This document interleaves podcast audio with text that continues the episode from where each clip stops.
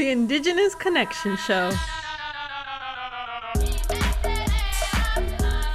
Tanse. My name is Randi Lynn, and I'm the host for the Indigenous Connections radio show. Join me as we discuss various topics in regards to First Nations culture, arts, ideologies, and spirituality from both a historical and contemporary point of view. Tanse. Randi Lynn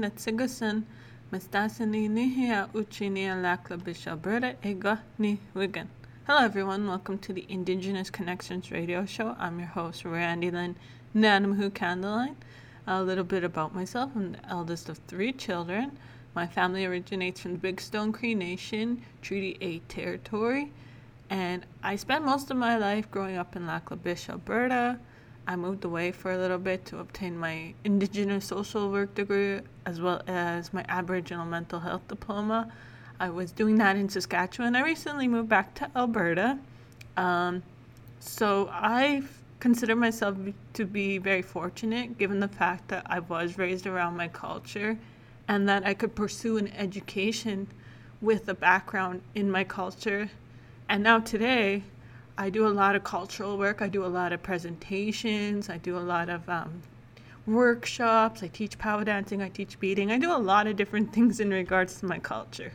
So I'm really honored to have this opportunity each week to share with you on Indigenous culture. So each week we will be discussing various topics in regards to First Nations culture, which includes such things as art, history, ideologies, and spirituality, both from a historical and contemporary point of view. Um, I feel many people get caught up in this idea that Indigenous people, our ways of being, are situated in the past. Um, yes, we highly depend on the traditions, the way our people lived before, but we are still a contemporary society and we are still evolving. And our culture evolves with the times as well. And you can see this in a lot of modern indigenous artisans. Uh, they're very contemporary, they utilize resources of today, they utilize style of today, pop culture of today, and they kind of combine that with our indigenous culture. But anywho, um, by having these conversations with you guys every week, it's my hope that we start to create a dialogue and start to break down stereotypes and misunderstandings between the indigenous and non indigenous communities. Uh, I know even in my experiences growing up, going to public school, uh, now that I'm older, I realize how much misinformation was taught to me by my teachers and I I'm not going to blame them but it just really helped me understand how much information about indigenous people is not there or is being misinterpreted or isn't really understood correctly. So that is what my hope is with having this show is to kind of help make those connections and hopefully start to move forward in the spirit of reconciliation. So reconciliation is a term that was utilized in regards to the residential school era, uh, in mending the relationship that Indigenous people, Indigenous communities, Indigenous leaders have with the rest of Canada. So I know that's a big thing, but today's topic will be Indigenous womanhood, uh, Indigenous motherhood, and then we're going to kind of branch off into the missing and murdered Indigenous women, girls epidemic that we experience here in Canada. So stay tuned for that. The Indigenous Connection Show. Hey everyone, welcome back to the Indigenous Connections radio show. I'm your host, Randi Lynn, and today's topic is in regards to Indigenous womanhood, Indigenous motherhood, as well as branching off into the missing and murdered Indigenous woman epidemic that we face here in Canada, as well into the United States. I wanted to call this episode uh, Okamau Isqueo. So that means um, boss lady. Uh, Okamau is chief, leader. Isqueo is woman. So that's in Cree. So we're going to call this episode Okamau Isqueo, but the topics will be womanhood, motherhood, as well as missing murdered indigenous women. Um, so the reason why I decided to kind of combine those two topics was because I've been seeing a common message on social media, especially in regards to Black History Month in February, where they're talking about if we're going to talk, teach about slavery and the hardship of the African communities as a society, don't forget to talk about their successes. Don't forget to talk about the beauty of the culture as well. So that's what I want to do in regards to talking about Indigenous women. Talk about the beauty, the power, the strength of our Indigenous women, of women in general, and then kind of branch off into what is happening to our women. Um, Indigenous women are, are very highly targeted to be victims of violent crimes, unfortunately, but we'll get into those statistics later on. So let's be, start at the beginning. Traditionally, everyone in the society, in the tribe, had a role to play. Everyone knew what their role was. So the elders were the knowledge keepers. They passed down their language through verbal storytelling. We, re- we identified as a, oral historians, meaning that we didn't document our history. Rather, these teachings were passed down through stories, uh, through teachings, through metaphors, etc. So it was the responsibility of the elders to teach their knowledge that they have obtained through a lifetime of experience and pass that on to the younger generations, our children, our young ones, our youth their responsibility was pretty much to just soak up everything they can, to learn as much as they can, to explore the world around them. Um, we considered our children very sacred. We still consider them very sacred, as they are considered the key to the future. They are our most important resource. It's what we teach them today is what they're going to teach the future generations, right? So if we want cultures, languages, practices, ideology, schools of thought, etc., etc., to live on through the generations, then it's on us to teach them that, right? And then the women, it was their responsibility to take care of the children, to take care of the home, to kind of stay closer to the village, to the tribe, um, to prepare the meals, to take care of those kind of ordeals. And then it was the men. It was the man's highest calling to protect all that, to protect the women, to protect the children, to protect the elders, to protect their home, their lo- loved ones, and their community. Um, so knowing that, men would place themselves in front of the danger between the children, the elders, the women. They would place themselves in front if danger was near. The men would leave the community, they would leave the home, as it was unsafe to do this. So that is why the men chose to do this. They would go do the hunting, they would go to battle if they needed to. Um, this was their highest calling. And it's not to say men were expendable, but it was just there was an understanding that women had such an important job to do that the men would gladly sacrifice their lives to protect the women and understanding the roles of the children and elder would gladly lay down their lives to protect those right? And in the way society operated um, there wasn't a whose role is better. Rather the jobs of each person needed to be done. And therefore they brought a balance to one another that the men would take care of this, the women would take care of this, the elders would do this, and the children would do this.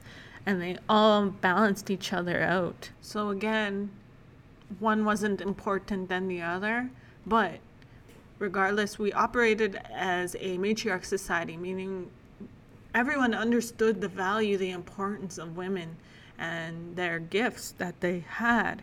Um, so I'm going to kind of branch off into a side story. So back in my time in Saskatchewan, I was working at this really amazing, awesome place that I totally love, and I totally recommend checking out if you ever have the chance. If you're in Saskatoon, check out Wanuskewin Heritage Park. Uh, it's my favorite place in the world. Anywho, so part of our training while I was working there was that we would have to listen to stories of elders sharing their history and one of those elders was Mr. Cy Standing of the Wahpeton Dakota people. And he shared with us some bison teachings. And he went on to, to share with us that the people of the plains mimicked their lives around the way the bison lived. And bison were really the staple of the society. They were our were the people's um, currency, if you will. They were the economy. So bison played such a huge, huge important role. Maybe we'll have a conversation about that at another time. But bison played such an important role in the lives of the plains people. And what Elder Standing taught us was that the people learned from the bison and how they operated in their own societies, in their own herds. And anyone who has done any type of land based teaching or learning from a historical perspective has this understanding that nature has always been the people's first teacher.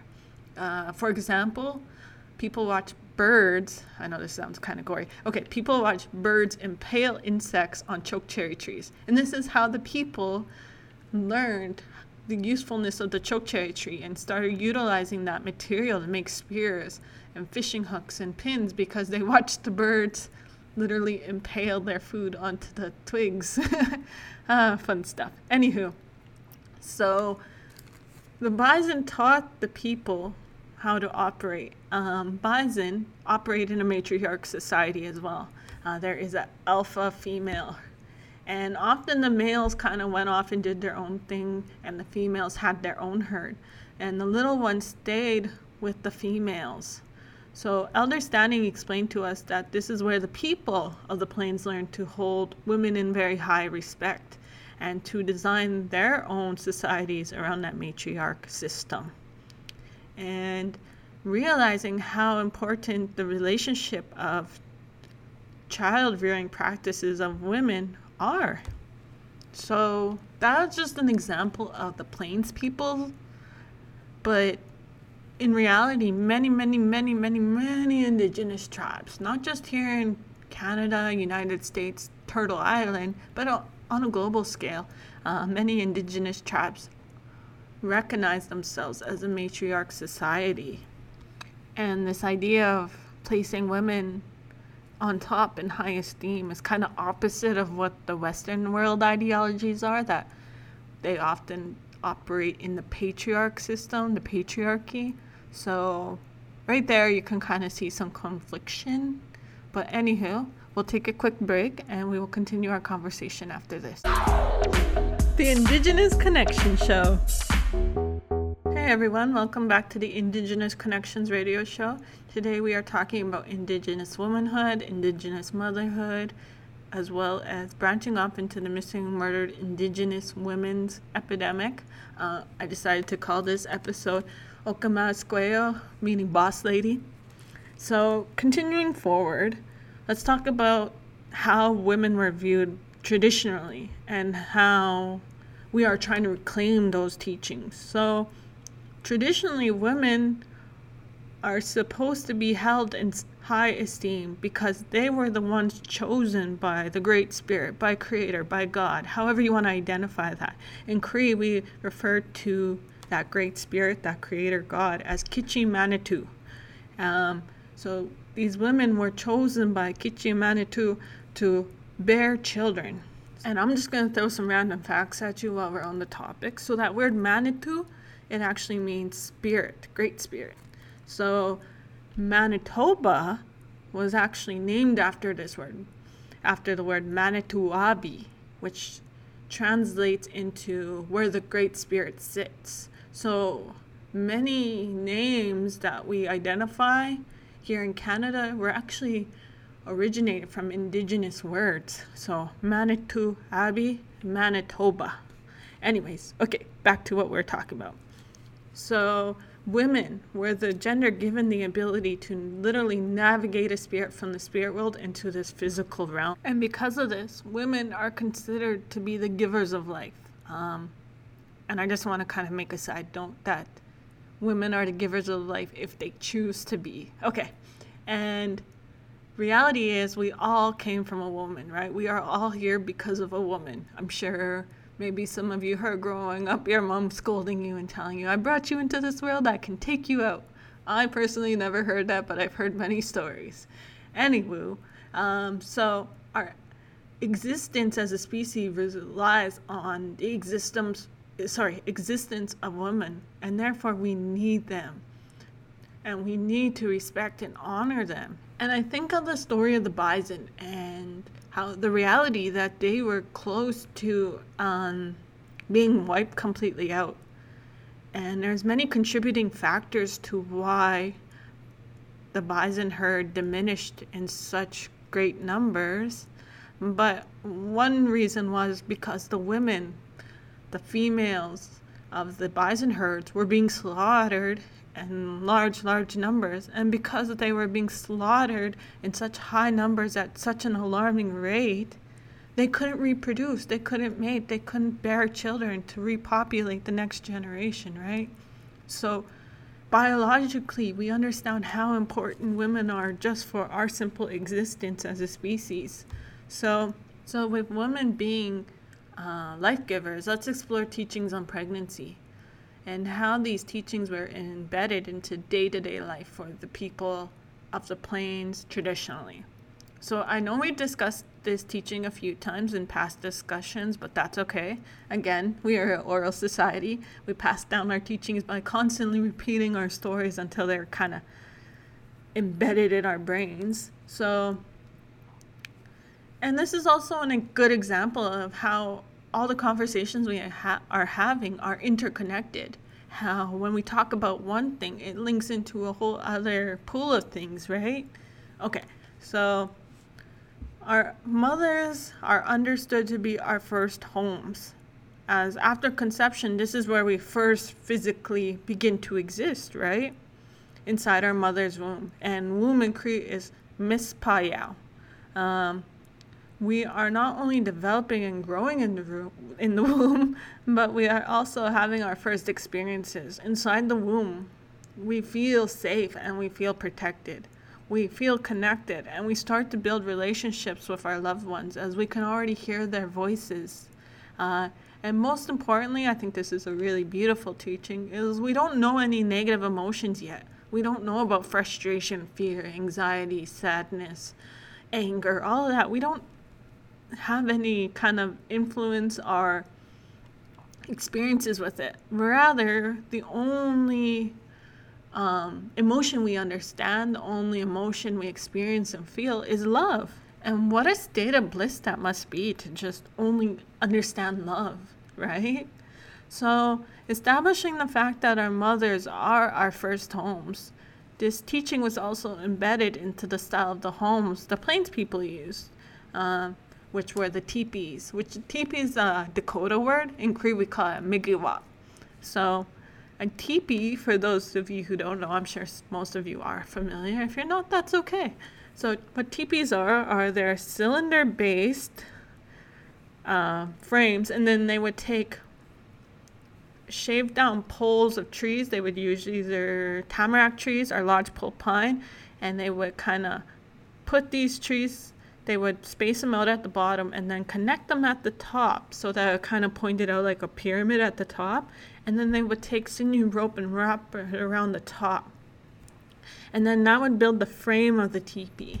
And then around these wood stakes, these wood lo- uh, logs, these wood poles, they would wrap a skirt around the poles. So the skirts of the teepees, the shelters, the migiwaps were originally uh, covered with bison hides sewn together, but with the diminishing bison herds, people had to kind of utilize man-made materials. So more often today, we see teepees ma- being made out of canvas, as bison hides aren't as easily able to come by anymore. Anyways, my point is that the skirt that wrapped around that teepee uh, around those poles was a representation of the skirt that the mother would wear, the dress the mother would wear.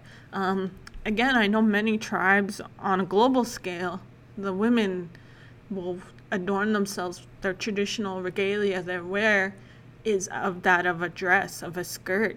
And I see a lot of indi- indigenous women reclaiming this teaching as when we wear a skirt, it's to honor our womanhood. As we walk on top of Mother Earth, she recognizes us as a woman as we wear those skirts. So when we attend ceremonies or other things like that, we are asked to wear dresses, to wear skirts, to honor that original teaching. And something I think is very special and is right on track with reconciliation is I see non Indigenous women also utilizing that skirt teaching when they attend ceremonies and they show that respect to our indigenous teachings. And I, i'm very grateful for that. And i really appreciate the fact that they are stepping outside their comfort zones to adorn themselves in the traditional way we look at women. So the teepee itself is a representation of the mother of the woman of our first home. As the teepee acted as a home and when we go home, it's our safe places, right? It's our comfort zones. It's where we can relax and be ourselves. And when we go inside the teepee, when we go inside the home, it was like going back inside the mother and being in that safe place of being in her protection inside her womb. And that's why it was the responsibility of the women to take care of the home, uh, to take care of the teepee, the migiwap. And it was also their responsibility to take it down, to set it back up, and to travel with. So the cool thing about teepees is they are very easily collapsible and they're very easy to put back up. And they're I like to consider them the first mobile. So we'll take a quick break and we will get back into teachings of indigenous motherhood and kind of metaphors utilized in the technology of the people.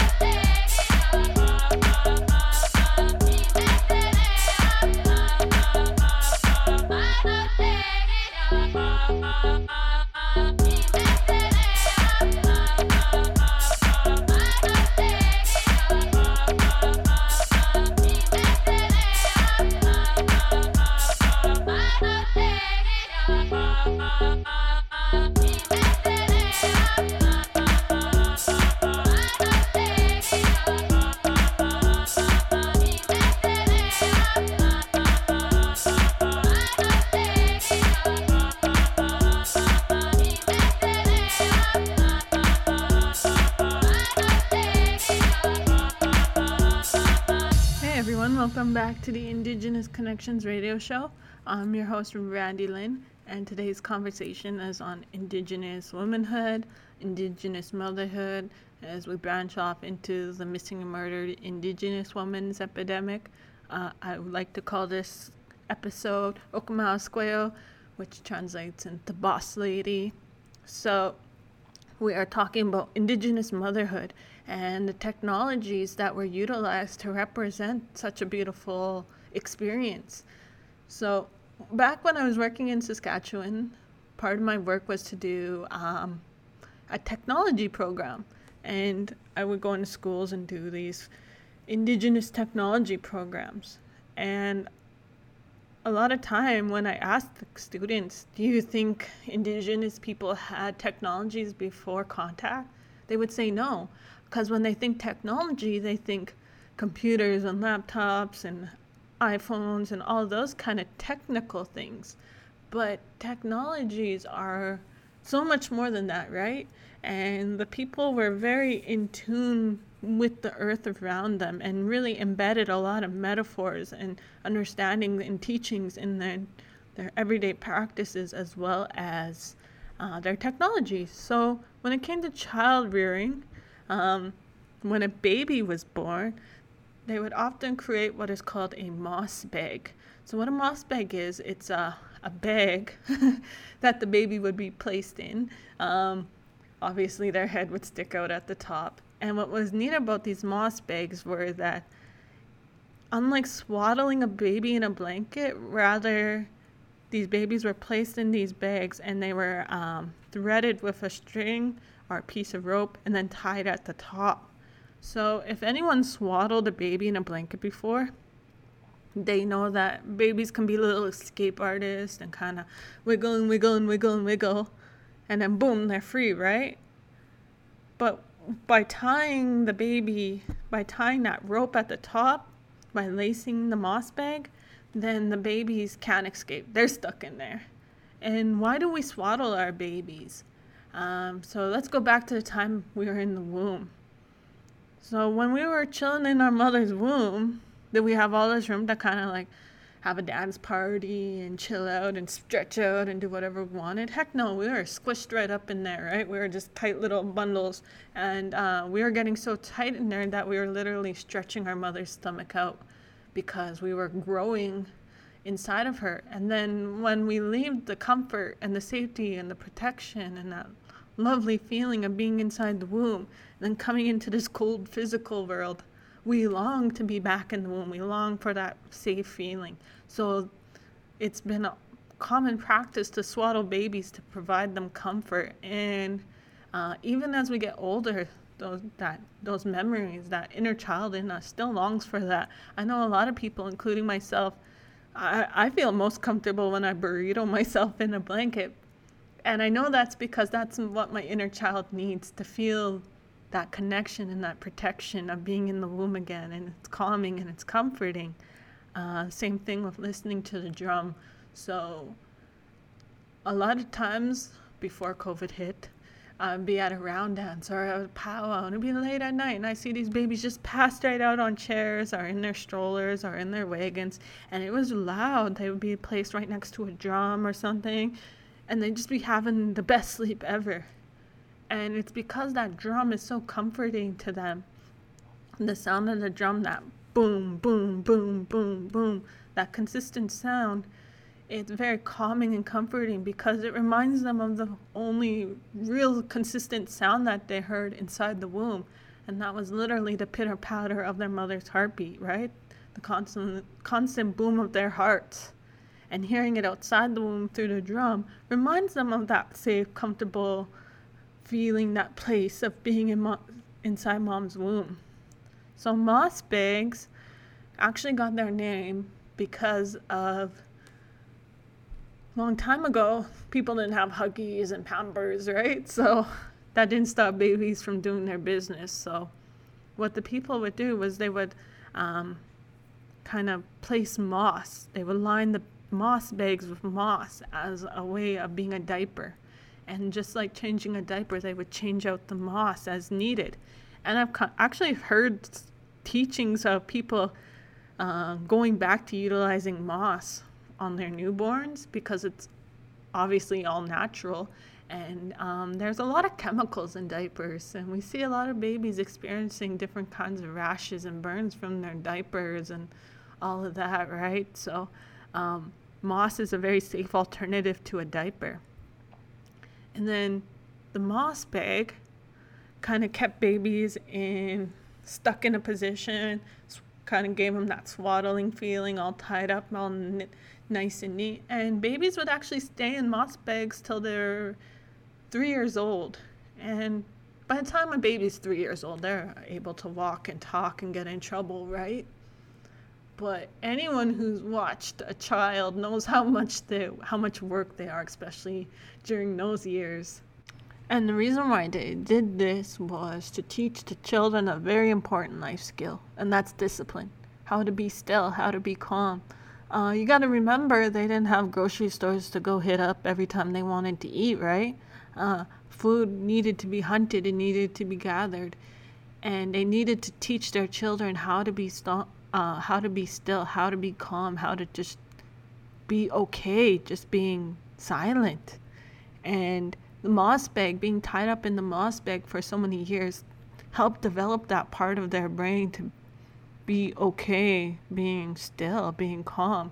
I think that's kind of a life skill many of us lack today as we're so overstimulated by all these devices and distractions, myself included. Um, but these kids needed these skills and able to be able to be good hunters, right? To feed themselves, to feed their families. And Often these moss bags could be connected to what is referred to as a cradle board. So a cradle board is a board that would be placed in the back of the moss bag, kind of connected to it, tied onto this board. And the way these cradle boards were designed is that they could be worn on the back of the women as they worked, or they could be stood up straight up with the babies inside them and kind of leaned on a post or leaned on a tree. And again, the babies could watch their mothers work and see the things that they were doing. And so that when it was their time to learn these skills, they were already watching, they were already learning. And then the babies could be worn on the back of the mothers as any person who has a child again knows that even though you have a child, you don't get to go on a vacation and just chill out and not have to worry about nothing, right? There's still so many responsibilities required of you. And insert that idea of super women who go to work and take care of families and do all these things in their day, right? So these women would carry their babies on their back to keep them close to them and also have their hands free to uh, do chores and take care of responsibilities and take care of their other children and take care of their home. And there was a purpose behind wearing the baby on the back as well.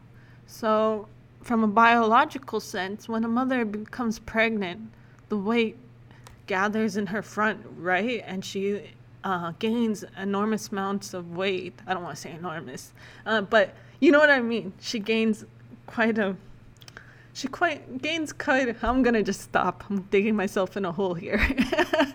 But the baby is starting to gain weight in the front of her. And she starts to kind of lean forward as all this weight is being placed in the front of her. Um, and her body be kind of becomes off-centered because she's so used to having all this extra weight in the front. And then once baby's born that weight is gone. But her body needs to heal and realign itself. So by placing baby in the moss bag and cradle board and then wearing the baby as a backpack on the back. Uh, she's now transitioning that weight that she had from her pregnancy from the front to the back. And this helps her body heal and realign and readjust itself from carrying that weight from the front to the back. So, those are just a few examples of uh, indigenous motherhood um, and technologies utilized to help a mother, to help a woman, and to help install that understanding of how valuable women are to our society, to our existence, right? The Indigenous Connection Show. Hey everyone, welcome back to the Indigenous Connections Radio Show. I'm your host, Randi Lynn, and today we're talking about Okama Esqueo Boss Ladies. Um, so we're reviewing the importance, the value, the power of women. Many tribes identified as a matriarch society, meaning women were held in very high esteem for that ability to give birth. So, understanding how important women are and their work was, a man would often be the one who put himself in front of the woman to protect her from danger. And he would do this as well for his loved ones and his community. So, women often walk behind the man. And that can often be misinterpretive of the man showing dominance or trying to shame the woman. But no, it was the exact opposite. The man respected the woman so much that he would literally place himself in front of her so that if danger was ever near, he would be the first to um, come towards it rather than the woman, and she would have time to protect herself. So, women are powerful by design and in spirit. And in Cree, in the language, it teaches us this. So, the, I know I've talked about this before in the medicine wheel teachings, but like I said, it's good review. So, the word for woman is esqueo. The word for women is esqueowak. And then the wo- word for fire is isquateo. So, there's a teaching that women are the keepers of the fire. And the reality that these words, esqueo and isquateo, sound so similar isn't by coincidence. And again, it's that embedded in that spirituality, that powerful by design. And let's look at the nature of fire, isquateo. So, so fire, what can it do for us? When it's treated properly, when it's shown respect, uh, fire can bring comfort. It can warm us up. It can cook our food for us right? It can we gather around the fire and create a sense of community and belonging. Um, when we disrespect fire it literally has the power to destroy to destroy entire cities to destroy entire civilizations right? To take down entire forests the, po- the power of fire is uncontainable at times. So Let's look at women in the same context. Esqueo, esqueowak.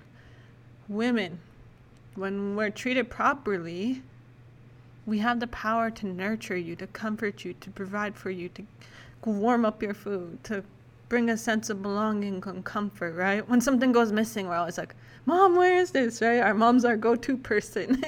or uh, maybe that's grandma, maybe that's auntie, that special woman in your life. I don't want to limit it to just the mother. Um, there's very many special women that present themselves in our lives in one way or another.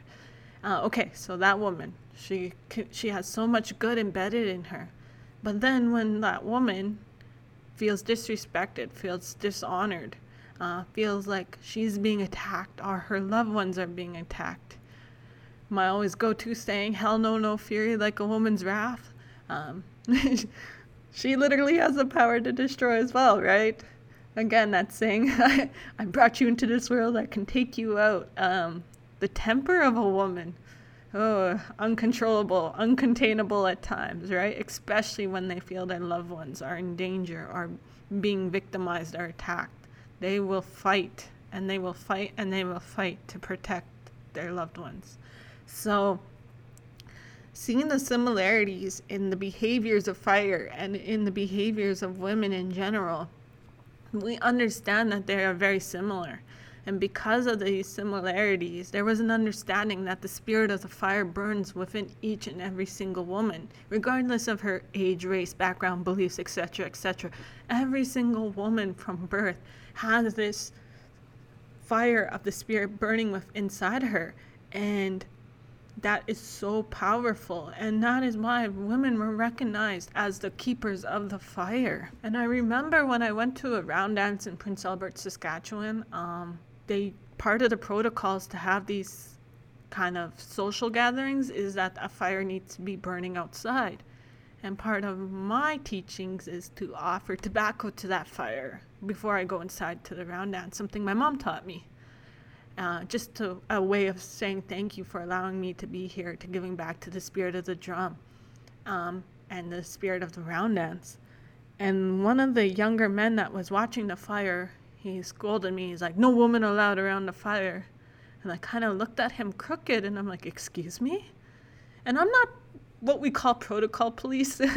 no, we don't try to out tradition each other. But I, I, I had to explain to him that teaching that no, women are the original keepers of the fire, and I have every right to be here just as much as you do. And it really opened my eyes to the understanding of how much the patriarch, that masculinity, that toxic masculinity, has kind of seeped its way into the culture. So we'll talk about that here in our next conversation.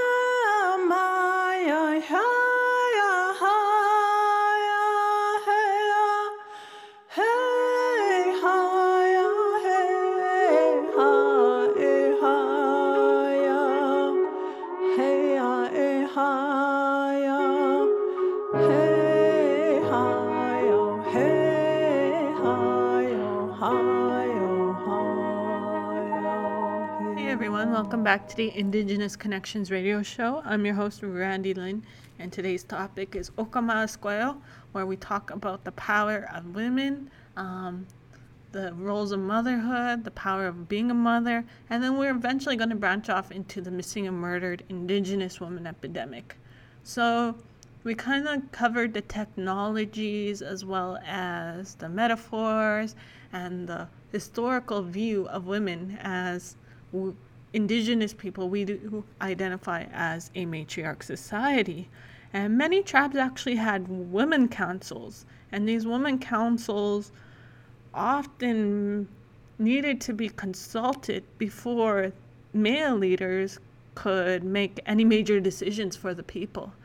Because a woman's um, point of view, her understanding, and that relationship she had that emotional relationship she had with people was highly, highly respected and an understanding that women can kind of see things more whole in a whole perspective rather than the men who kind of think very logically. Um, for I'm not trying to be stereotypical here, but for some men, emotional demonstration of the emotions and connecting with that part of themselves is a little bit of a struggle. And sometimes it's because they've been groomed like that, and sometimes it's just how their brain operates, right? And there's nothing wrong with it. But um, there was an understanding that women had that special connection to their emotions so they could give a more thoughtful insight to decision making. Um, and this demonstrates how much respect was given to the women, as they were often the ones who had the final say. Even with the le- men, male leaders, the women had the final say. I guess that's kind of how things are at home too now, right? I gotta ask my wife first. All right, anywho. So let's fast forward to when settlers started coming, migrating to Canada and with them they brought their understanding of the patriarchy okay? And coming to the new world with the their old ideologies many of the newcomer men would not address the women. Uh, rather they wanted to speak to the men because they didn't look at the women as equals. Because in their ideologies their point of view of the patriarch that women were below them, so no respect was given to indigenous women because of this by the newcomers. And this began the disruption of the established matriarch system indigenous people in Canada, United States had held on to for so long. Uh, we see ideologies of the patriarchy being introduced, and we see crimes against women starting to escalate. Um, traditionally, if anyone committed a crime against a woman, there would be severe, severe, severe punishment because of how valuable and important each and every woman was. And now we have these newcomers and kind of taking advantage of the women, um, hurting the women, and showing a blatant disrespect to the woman. And I think of the word squaw. Uh, it's a derogatory form of the word esqueo. So the newcomers heard the men addressing the native woman, the Cree woman, as a squaw. But due to their accents, a lot a mispronunciation came out and squaw. And that word squaw, for many of us, is very, very, very derogatory. Uh, it pretty much translates to me as you Indian B word, uh, female dog, that very um, disempowering word that is used towards women. And we see a lot of miscommunication, a lot of misunderstandings coming from this as well. Um, traditionally, women, when they bore children, the children would follow the female lineage as a matriarch system, right? Where the patriarchy has many of us taking our father's last names and following in that footsteps. And today, I see a lot of people make jokes about women who choose to um, give their children their last names versus their fathers. And I know for many of them, there's many personal reasons why that is, and I'm not here to judge. But for me, I don't see it as a negative thing, and I definitely don't see it as a joke. I see it as us reclaiming our indigenous womanhood, um, our our rights to our matriarch system, right? It's a form of decolonization and reclaiming our original ways. Um, as indigenous people. And we see with the residential schools being introduced, we see a lot of the matriarch being forced upon the people that those ideologies because these children are taken away from their families at such tender young ages and then forced into these schools that are operated by these systems that are very foreign to them. Um, the matriarch, exa- for example. So these children went from a society, from a family where they viewed women in such high, high respect and esteem, to being forced into these very, very cruel settings in these schools where they were punished and tortured and told that women belong below the men. That women, I'm sorry, that men were superior to the women, unfortunately. And this creates a lot of confusion. And I see this confusion kind of bearing itself in the ladies' fancy style dance. So I've had this conversation with you guys when we did our powwow conversation, but I'm going to review it again. So, with the development of the men's fancy dance, these were the first dancers to kind of break the rules and start dancing all fancy with this cool footwork and spinning and doing all these cool moves and dancing to really fast song. So these men started dancing like this, and women were still kind of dancing just by bending their knees and keeping their feet really close to Mother Earth and dancing really slowly. But yet they saw these men doing all this cool new moves and dancing to these awesome fast songs. And the women are like, you know what? We are just as good as those men. We can do that too. I want to do that. And the women actually started wearing men's outfits and going out and dancing like them. And this was earlier 20th century, okay? Kind of give you a timeline about what's when's this happening. And we've already, as indigenous people, we've already been exposed to the patriarchy. Uh, residential schools have already taken their toll on our people. And the women went out there and started dancing these songs. And you know, women are supposed to be sacred and protected, yet they were met with oppression. People were literally throwing rocks at them. They were being ostracized. They were being told, women do not do that. Women are not allowed to do that. Women should not raise their feet off the ground and spin around, uh, wear this and that. But do you think that stopped the women? Heck no. In the history of women, has a, a woman ever sat down when she was told to? Not really, no. Again, that spirit of that fire burns in us too bright to ever let us sit down when we're told to. uh, okay, so these women continue on regardless of being told they were not allowed to. And it's a perfect demonstration of how much the patriarch had influenced the people by this time. That they were willing to throw rocks and disrespect these sacred beings, these life givers. But the women persevered regardless, and this kind of gave birth to our own women's movement in our indigenous, for our indigenous people. And they continued on regardless, and they stopped wearing the men's outfits and actually converted back to their traditional regalia of wearing their dresses.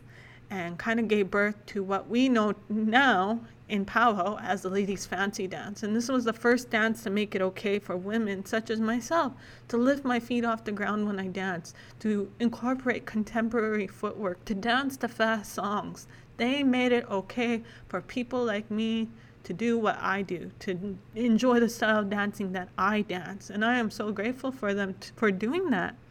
But it was really a wake up call to how much things have kind of got confused and mixed up in translation because of the residential school and because of the patriarch being introduced into Canada by the newcomers. And that's why I wanted to kind of have these conversations so that we could have a background of why women are so important, so special. And it makes you wonder what really, really happened between then and now to make indigenous women kind of become the lowest of the low on the totem pole, to become one of the most victimized people in society, to be to have such a high rate of our women being assaulted, being harassed, being victims of crime, being abused, being murdered, being abducted, being kidnapped, all those things. What happened? And it, it's such a tragic tragedy. Um, but we need to talk about it. We need to talk about this epidemic that Indigenous women face, and that is the Missing and Murdered Indigenous Woman campaign. And it spreads to our children as well. It's not just their women that are going missing, that are becoming victims of crime. It's our children as well. It's our boys and our girls, along with our men. Um, I think that's too much of a heavy topic to kind of start on right now. So I think we're going to conclude this conversation and just understanding the power of women and their true roles in society and the respect that they deserve. And then we're going to kind of branch off into next week into the decline of Indigenous women and the respect shown to them. The Indigenous Connection Show. Hey everyone, thank you for joining us for this week's session of the Indigenous Connections radio show as we discuss Okamau Boss Ladies, uh, Indigenous womanhood, Indigenous motherhood, and as promised, we are going to branch off into the missing and murdered Indigenous woman epidemic next week. We are going to discuss this from a st- historical timeline of when the patriarch was first introduced to Indigenous people to modern day times and talk about contemporary stories that affect our society. Um, I personally know many women who have gone missing and have turned up murdered uh, indigenous women. So this topic does hit close to home with me, uh, as well as many other people. So just to mentally prepare yourself for next week, practice self care. Uh, next week will be a tough, hard conversation. I most likely will cry. Who am I kidding? I will probably cry. Um, but remember to take care of yourself between then and now and afterwards as well, because these aren't going to be easy stories to tell, but these are important stories. I mean, important topics to talk about, as this is our contemporary history, not only for Indigenous people, but our history as Canadians. All right, so have a great week, and we will catch up next week. In Cree, there is no word for goodbye, so see you later. And remember, you're important, you matter. And that's the Indigenous Connection Show with Randi Lynn. I'd like to give credit to a tribe called Red for their track Sisters that we used in our intro.